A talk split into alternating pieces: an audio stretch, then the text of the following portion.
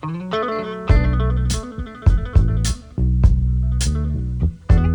a tutti, io sono Ale, sono il co-founder di Will e questa è una nuova settimana con Italic. E eh, devo dire che questa mattina ho sentimenti contrastanti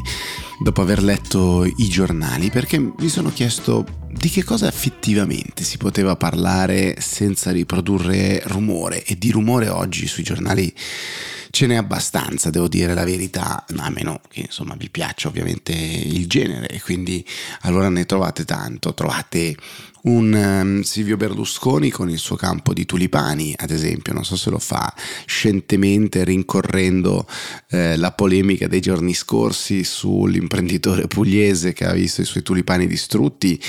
e dice oggi è la domenica delle palme, ma per me oggi e anche la festa di tutti i fiori. Io li amo tutti, ma più di tutti amo i tulipani, soprattutto per la varietà dei loro colori. E allora guardate cosa ho combinato: un prato, un grande prato tutto di tulipani a casa mia. Vi piacciono? E poi la promessa ai suoi follower e il saluto. Allora cercherò di farvelo vedere meglio in televisione. Per ora vi tulipano. No, scusate, ho sbagliato. Vi saluto e vi abbraccio tutti.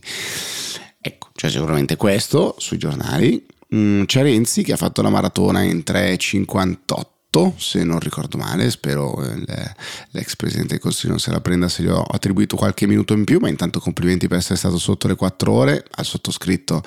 non è mai mm, capitato e eh, c'è il parallelismo perché Renzi eh, ieri ha corso la maratona di Milano e eh, nei giorni prima però aveva detto che si prendeva una pausa dalla politica diciamo di primissima fila perché voleva trovare una nuova narrazione e quindi ovviamente il parallelismo tra una maratona non è uno sprint eccetera era fin troppo facile. Eh, Renzi sostanzialmente dice: Ma così è tutto, tutto, molto veloce, tutto spot. Parli di una cosa in televisione il giorno dopo, non c'è più. Voglio andare a cercare invece una nuova narrazione. Mi piace parlare di cose più alte, più complesse, più lunghe. Mi piace fare anche il conferenziere, evidentemente. Quindi si, si fa un passo indietro, diciamo, e verso la nascita del partito unico, questo sembra un po' anche gli accordi con, con Calenda che invece dovrebbe essere lui il frontrunner come detto da sempre. Renzi tra l'altro che nel weekend si è trovato mh, mm, per, per, il giro completo, diciamo così, eh, d'accordo con Matteo Salvini su un tema, e cioè sulla mm, contestazione alla decisione del garante privacy di presentare delle contestazioni a ChatGPT che poi hanno portato al blocco di ChatGPT in Italia. Allora, io non sono un grande fan della clac e tendenzialmente quando sento eh, un'unica grande eh, opinione mi viene voglia subito di andare dall'altra parte e di provare a giustificare lo, la posizione contraria. Eh, me ne dà l'opportunità Guido Scorza, che come ehm, chi ascolta Actually sa è eh, membro del Garante Privacy, ovviamente lo può sapere anche chi, chi lo ascolta Actually, ma in Actually è venuto diverse volte. Guido Scorza, mh, mm, diciamo, gli si può magari contestare il metodo, dato che commenta delle decisioni che il suo stesso board ha preso, ma scrive un blog post sostanzialmente su Startup Italia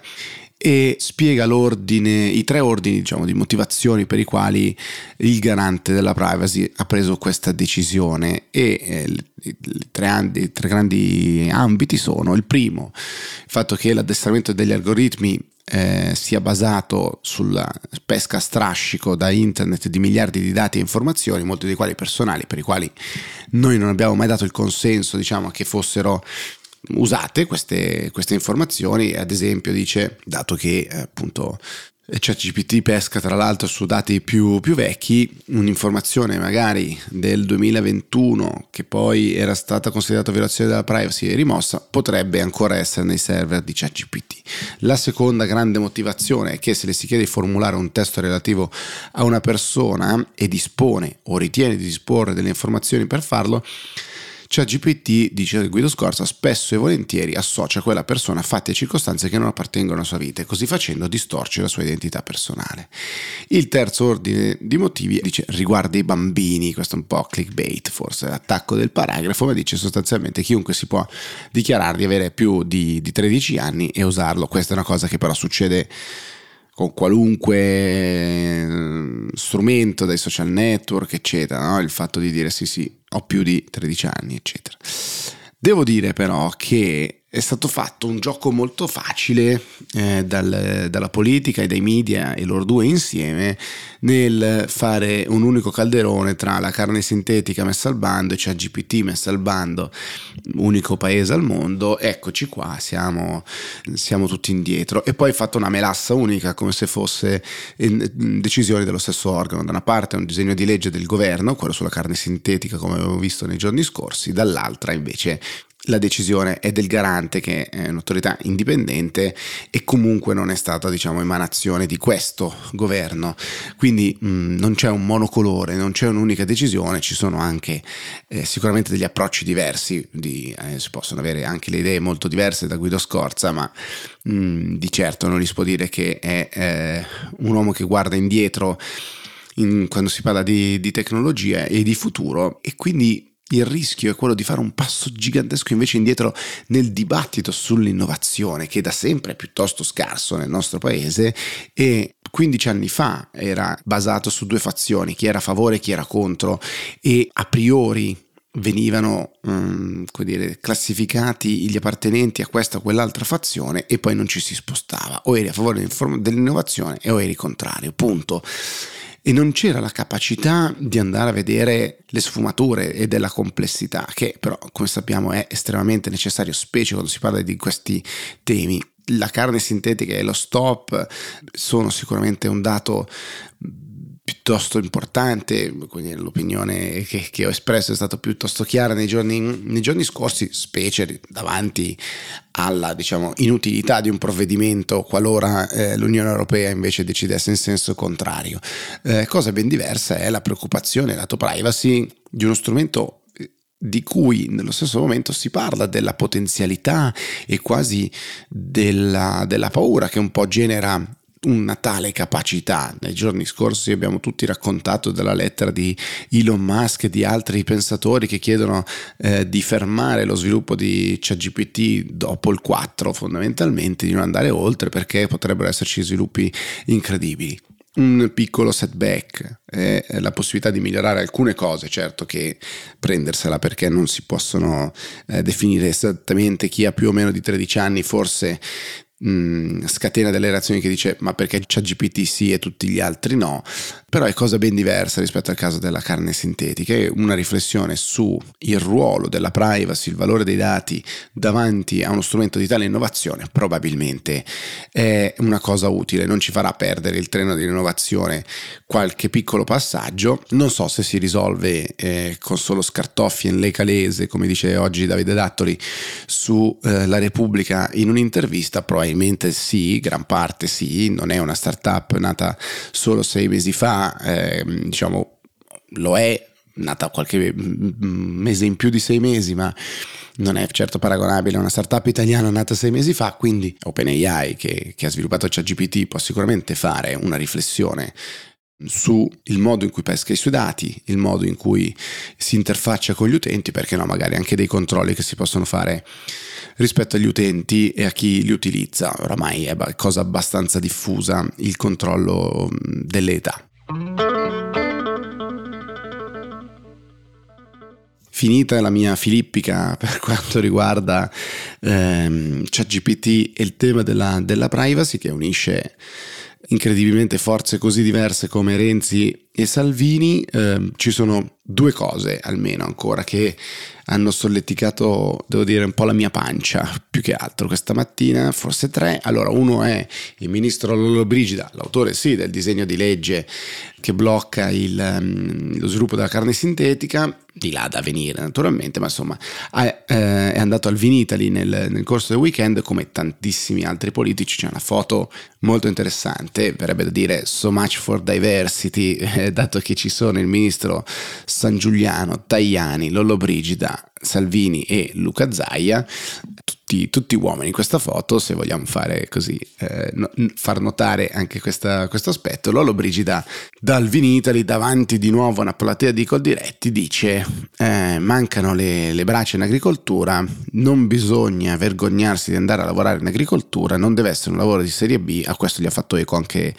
Damiano Tommasi, sindaco di, di Verona, e a quel punto diciamo Sala eh, che applaude Lollo Brigida che a quel punto rilancia e dice ci vadano a lavorare nei campi quelli che sono sul divano con il reddito di cittadinanza.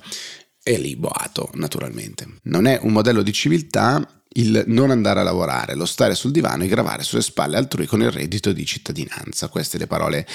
di eh, Lollo Brigida, del ministro Lollo Brigida. Le altre due cose che mi hanno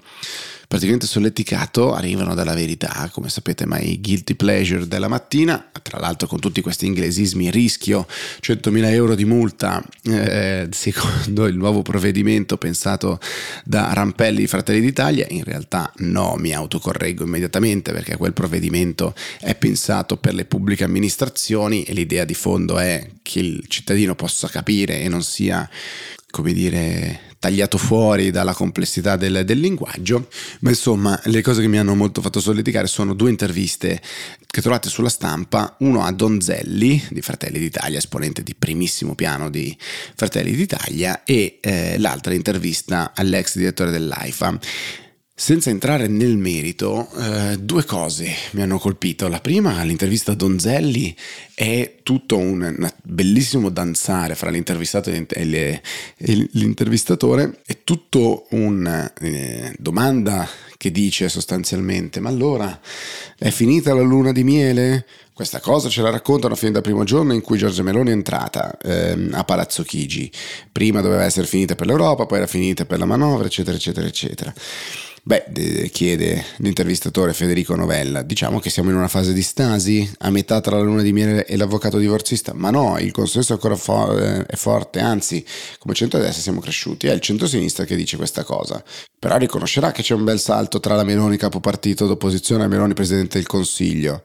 Ma no, non c'è nessuna svolta moderata, queste cose le racconta la sinistra. Ma l'Europa non sembra prestarci ascolto, anche il tema delle redistribuzioni sembra non concretizzarsi mai. In realtà è la sinistra che ha sempre insistito. È tutta così questa intervista, meravigliosa, è tutto questo forte senso che molto spesso è mh, al centro della comunicazione del, di Fratelli d'Italia in particolare, cioè questo sentimento di sono gli altri, no? di una certa oppressione, nonostante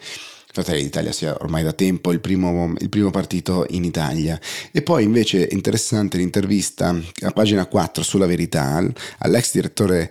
dell'AIFA, che è l'agenzia per il, per il farmaco, L'ex direttore AIFA, due punti, coprire informazioni fa perdere la fiducia, scritto in grande, e poi il medico, bisognava dire, sui fragili servono più dati, punto. Vaccinati contagiosi? Si capì presto. Anche punti deboli nello studio Pfizer. Come sappiamo, la verità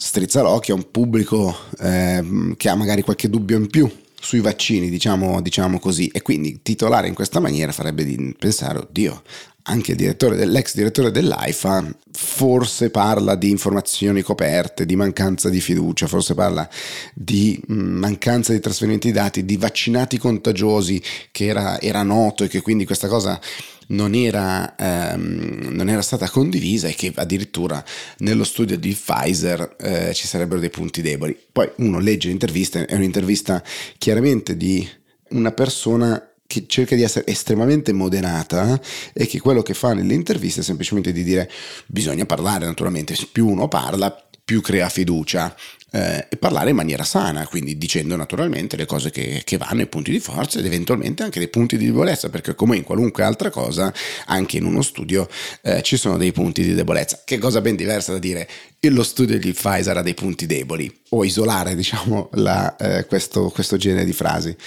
così come il passaggio sul, um, sul Green Pass o ancora i dati su i vaccinati contagiosi, perché appunto eh, Libassi risponde all'inizio tutti speravamo che i vaccinati non si infettassero perché funziona così, era assolutamente logico sperarlo, ma poi è l'evidenza che fa emergere la realtà in questo caso ha dimostrato il contrario di quello che si pensava quando è partita la campagna vaccinale. A gennaio scorso è stato pubblicato uno studio di Fauci che spiega perfettamente per quale motivo chi è vaccinato, anche se sintomatico, può infettare altre persone. Però già nell'estate del 2021, quindi non molto tempo dopo la partenza della campagna vaccinale, anche se non si sapevano le cause, era chiaro che i vaccinati potevano trasmettere l'infezione. Insomma, un bellissimo caso di come i titoli, l'impaginazione, eccetera, possano fare un framing di un'intervista, di una chiacchiera, eh, magari diversa anche dalle intenzioni dell'intervistato, se si vuole, o in generale, insomma, creare delle aspettative. Questo è il rapporto tra media e la politica e speriamo che non contribuisca ad allontanare nessuno perché già la politica così non piace a nessuno. Noi ci vediamo domani, ciao!